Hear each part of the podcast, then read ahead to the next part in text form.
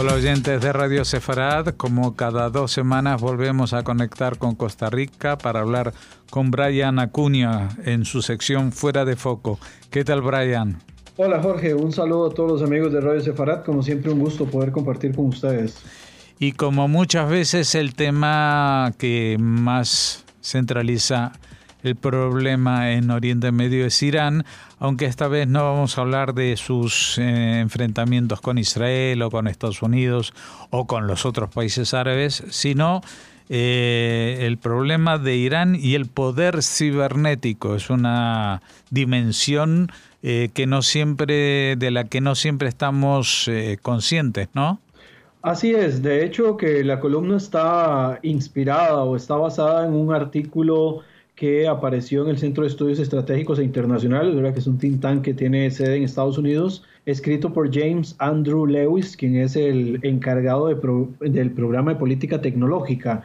Eh, el enfoque directamente tiene que ver con el poder cibernético que Irán ha logrado desarrollar en los, en los últimos años. Se dice que Irán ha logrado mejorar rápidamente las capacidades cibernéticas contemplando la cantidad de amenazas que puede tener eh, alrededor de los enemigos que tiene dentro de la zona y también fuera de la zona, ¿verdad? Que eso es quizás uno de los elementos más importantes de la guerra cibernética, que no necesitas estar al lado del enemigo para poder atacarlo, ¿verdad? Dentro de todo este aspecto, el artículo destaca de que Irán aprecia mucho la utilidad de la ciberguerra como un instrumento de poder nacional, ¿verdad? De hecho, que ha venido fortaleciendo en los últimos años toda esta dinámica. Irán ha visto los ataques cibernéticos como una parte de las capacidades militares que tienen dentro de la cuestión de la guerra asimétrica que necesita para poder enfrentar a los Estados Unidos. Recordemos, eh, para los que nunca han escuchado hablar de este concepto, ¿verdad? Estamos hablando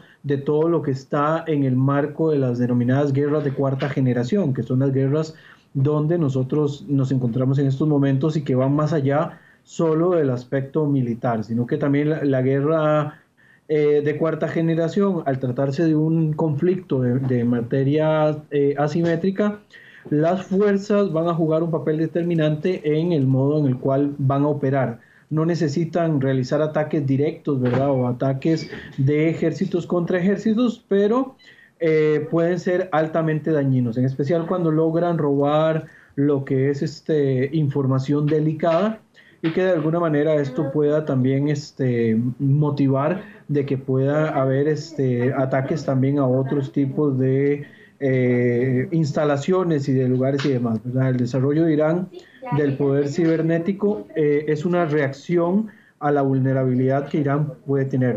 Irán, eh, como bien mencionabas, en algún momento es blanco habitual del ciberespionaje a, partir de agentes extranjeros. En esto queda muy, muy claro el papel que Israel en algún momento tuvo para el robo de información que lograron sacar dentro del territorio iraní, ¿verdad? que posteriormente fue transmitido y presentado ante los diferentes organismos que velan por la, cuestión de un Irán, ¿verdad? Que está buscando eh, relanzar su poderío desde un carácter eh, eh, estratégico en el punto de vista nuclear y este, todo lo que es robo de información a través de la parte cibernética está muy determinante en esto. Irán e Israel, directamente hablando ya de actores dentro de la región del Medio Oriente, están involucrados en un conflicto, en una guerra cibernética que no siempre está encubierto, ¿verdad? Sino que en ocasiones hay como una competencia por ver quién le roba más información a otros eh, dentro de cada uno de los territorios. Muy interesante y lo mencionábamos fuera de micrófonos el caso del Stuxnet, ¿verdad? Que es este ataque cibernético que se le va a hacer a instalaciones nucleares iraníes que va a acelerar también los propios esfuerzos de Irán por eh, procurar o intentar eh, que el robo de información no sea, digamos, cada vez más fuerte, sino que por el contrario puedan tener algún tipo de protección. Las fuerzas de seguridad de Irán han comenzado a desarrollar habilidades de piratería y de robo de información desde aproximadamente el año 2009, que es cuando se da la Revolución Verde, ¿verdad? Cuando estuvieron a punto de, eh, caer, ¿verdad? en, una, en un conflicto interno bastante delicado y dentro, digamos, de, toda esta cuestión de la Primavera Verde, había un temor por parte de, la, de, la, eh, de las fuerzas iraníes de que esto pudiera generar una eventual caída del régimen religioso o una reforma al liderazgo que hasta este momento pues se mantiene eh, a la cabeza del país, ¿verdad? Eh, desde el año 1979. Menciona también el artículo de que hay tres organizaciones militares que van a estar dentro de todo el esquema de las operaciones cibernéticas. Se menciona en primer lugar el cuerpo de la Guardia Revolucionaria iraní, el BASIG, que es una organización de defensa pasiva de Irán, y en cuanto a la Guardia Revolucionaria, ellos son los autores de una serie de incidentes dirigidos a objetivos tanto estadounidenses como también intentos de ataques a instalaciones israelíes e infraestructura en eh, países como Arabia Saudita y otros estados del Golfo, ¿verdad? Pensando también en todos estos ataques que se han venido eh, dando con respecto a las diferencias que hay de Irán por, la, el control del estrecho de Hormuz y además de toda la, la cuestión este, militar ¿verdad? Que, se, que se ha venido desempeñando en los últimos meses. En cuanto al grupo, esta, la Organización de Defensa Pasiva llamado BASIG, dicen que tienen por lo menos 120 mil voluntarios que están dentro de todo el esquema de guerra cibernética, aunque el número es probablemente muy exagerado, ¿verdad? Según lo que menciona el propio actor eh, James Andrew Lewis.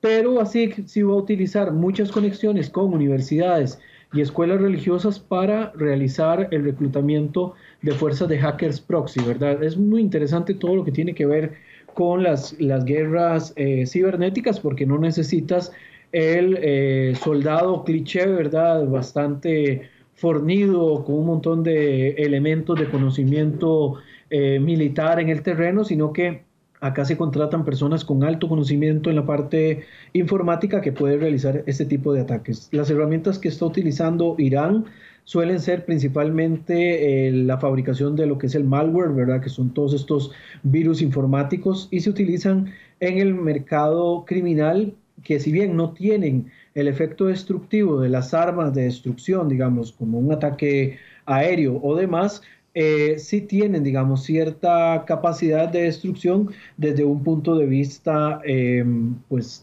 informático y de robo de información, ¿verdad? Que también es un elemento que tiene que llamar mucho la atención. Se dice que Irán no es el país más poderoso en cuanto a, la materia de guerra cibernética, pero se ha logrado reforzar en los últimos años. De hecho, eh, Hossein Salami, ¿verdad? que fue subcomandante o que ha sido subcomandante de las Fuerzas Revolucionarias de Irán, eh, eh, manifestaba que ellos están en una atmósfera de guerra de inteligencia en toda regla contra los Estados Unidos y el frente de los enemigos de la revolución y el sistema islámico. En esta atmósfera, agrega, digamos, esto es una cita textual, eh, es una combinación de guerra psicológica y operación cibernética provocaciones militares, diplomacia pública y tácticas de intimidación. Dentro de toda esta cuestión, la guerra cibernética se va a mantener activa 24/7, es quizás una de las características más interesantes de la guerra cibernética, por eso el reclutamiento constante de diferentes actores que van a hacer parte de esto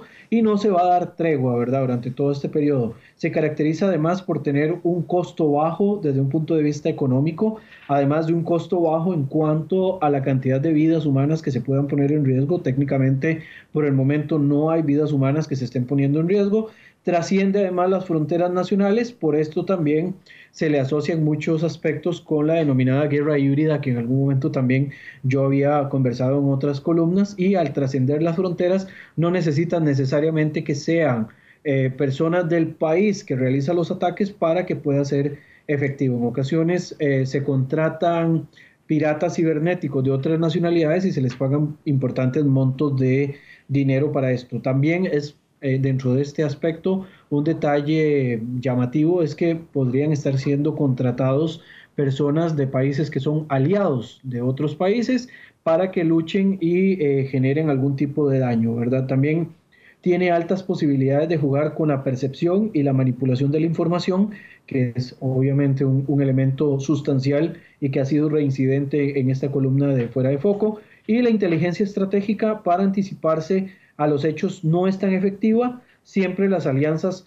pueden ser difusas también dentro de todo este marco. Jorge, no sé si tienes alguna acotación o algún elemento que agregar. No, poco más este, que agregar, ¿no? Te invito a que tú completes si quieres la presentación. Ok, los tipos de, ciberataques más sofisticados, como lo es el caso del Stuxnet, ¿verdad? Que es un tipo de malware que puede destruir por completo un sistema operativo por medio de un gusano informático o las acciones que Rusia ha hecho en Ucrania, están todavía muy lejos de la capacidad que tiene Irán en estos momentos de poder eh, realizar contra algún este, objetivo. Sin embargo, Dice también el autor de la columna, del, artículo del cual se este, sostiene esta columna, que los objetivos que sean mal defendidos por parte de los Estados Unidos, de los cuales se dice que hay bastantes, son vulnerables. Por ejemplo, bancos que no tengan una gran capacidad económica, sino bancos pequeños, compañías eléctricas locales, o por ejemplo, sistemas de control de tuberías o de gasoductos podrían ser eventuales objetivos de este tipo de malware, ¿verdad? Que podría dañar. Hablemos, por ejemplo, de un pequeño estado que tenga su eh, sistema de eh, gas para calefacción, ¿verdad? Para las épocas de invierno, que puedan ser tocados. Esto podría causar, a diferencia, digamos, de lo que se decía inicialmente, esto podría causar algún tipo de desastre ya de tipo humanitario y esto obviamente podría acarrear eh, costos en vidas humanas, ¿verdad? Que es quizás uno de los elementos que tiene que ser pues tomado en consideración por los riesgos a los cuales se pueden exponer Estados Unidos. Desde otro punto de vista, ¿qué tan probable podría ser que se dé un ataque contra los Estados Unidos por parte de Irán?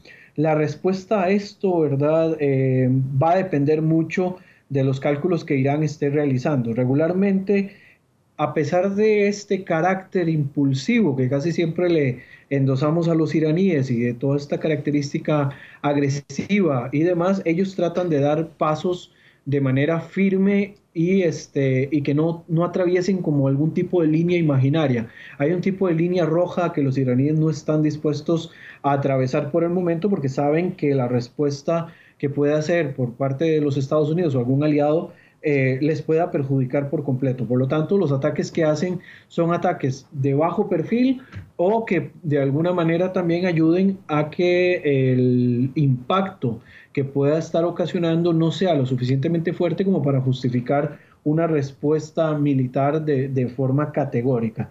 Si bien, pues los iraníes están dentro de toda esta cuestión de, impulsivos y demás, ¿verdad? Acá volvemos a sostener de que no va a haber entonces una respuesta lo suficientemente fuerte por parte de Irán para evitar una escalada mayor en su propia contra, ¿verdad? En este aspecto, pues Irán puede optar por ataques a pequeña escala sin provocar que Estados Unidos tenga una eh, respuesta sistemática y, completa contra, digamos, los intereses de Irán si Irán actúa contra los Estados Unidos, como por ejemplo en algún momento eh, lograron meterse dentro de un sistema, de un casino y paralizar el, movimiento dentro de esto, pues bueno, es, es, un tipo de actividad que todavía tiene una capacidad de respuesta muy baja, ¿verdad? Eso no va a justificar de que se vaya a generar toda una, una guerra, ¿verdad?, abierta por, este, por meterse dentro de los sistemas de operaciones de un casino. Eh, pero por el otro lado, apagar una red eléctrica o destruir una tubería de gas en una ciudad importante, no sé, hablemos de Nueva York o alguna de las ciudades más grandes de los Estados Unidos, el propio Washington, esto podría generar un cruce de línea que Estados Unidos no estaría dispuesto a perdonar, ¿verdad? En este caso hablamos mucho de la relación Estados Unidos-Irán, porque por supuesto son los dos países que más activamente se mantienen dentro de esta guerra cibernética. Lo que Estados Unidos hace en este caso eh, es simplemente eh, generar ¿verdad? algún tipo de disuasión para que Irán no atraviese esa línea. Ahora, digamos, el, el, enfoque que tiene los Estados Unidos también es de involucrar a ciberoponentes dentro de sus propias redes, ¿verdad? Para lograr filtrar y robar toda la información posible. Y el inicio de toda esta táctica es eh, constatar de que las redes estadounidenses no son, digamos, completamente vulnerables. Por lo tanto, Estados Unidos esto lo tiene completamente claro y tiene que reforzar a lo interno y externamente también la capacidad que tiene de respuesta en caso de un, ataque total. Se dice, por otro lado, también, digamos, por parte del autor del artículo, de que Irán está jugando eh, en cierta manera con los Estados Unidos al famoso juego de la gallina, ¿verdad? Por ver quién es el que se detiene primero o el que se logra eh, ir más allá de la línea eh, que, esté trazada y la forma en la que Estados Unidos vaya a reaccionar también va a determinar la probabilidad de los alcances de los ataques cibernéticos.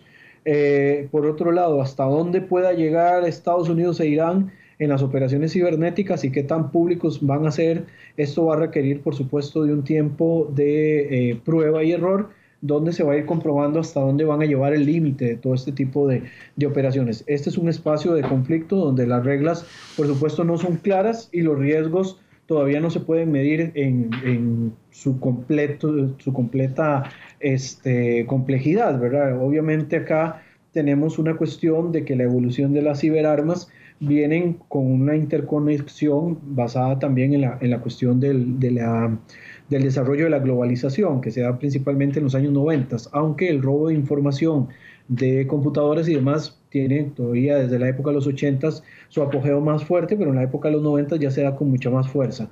Y se incluyen luchas armadas o periodos donde se ha robado información muy delicada, como ocurrió en algunos momentos por acusaciones del Washington Post contra China de, estar robando la información a los Estados Unidos y ha venido también a evolucionar en el tipo de atacantes que van eh, sumándose dentro de la dinámica. Antes hablábamos solo de actores eh, nacionales y transnacionales, ¿verdad? Y, pero tenemos también dentro de la dinámica de los actores no gubernamentales, además de grupos terroristas, tenemos todo lo que son los piratas informáticos y todos los que roban información.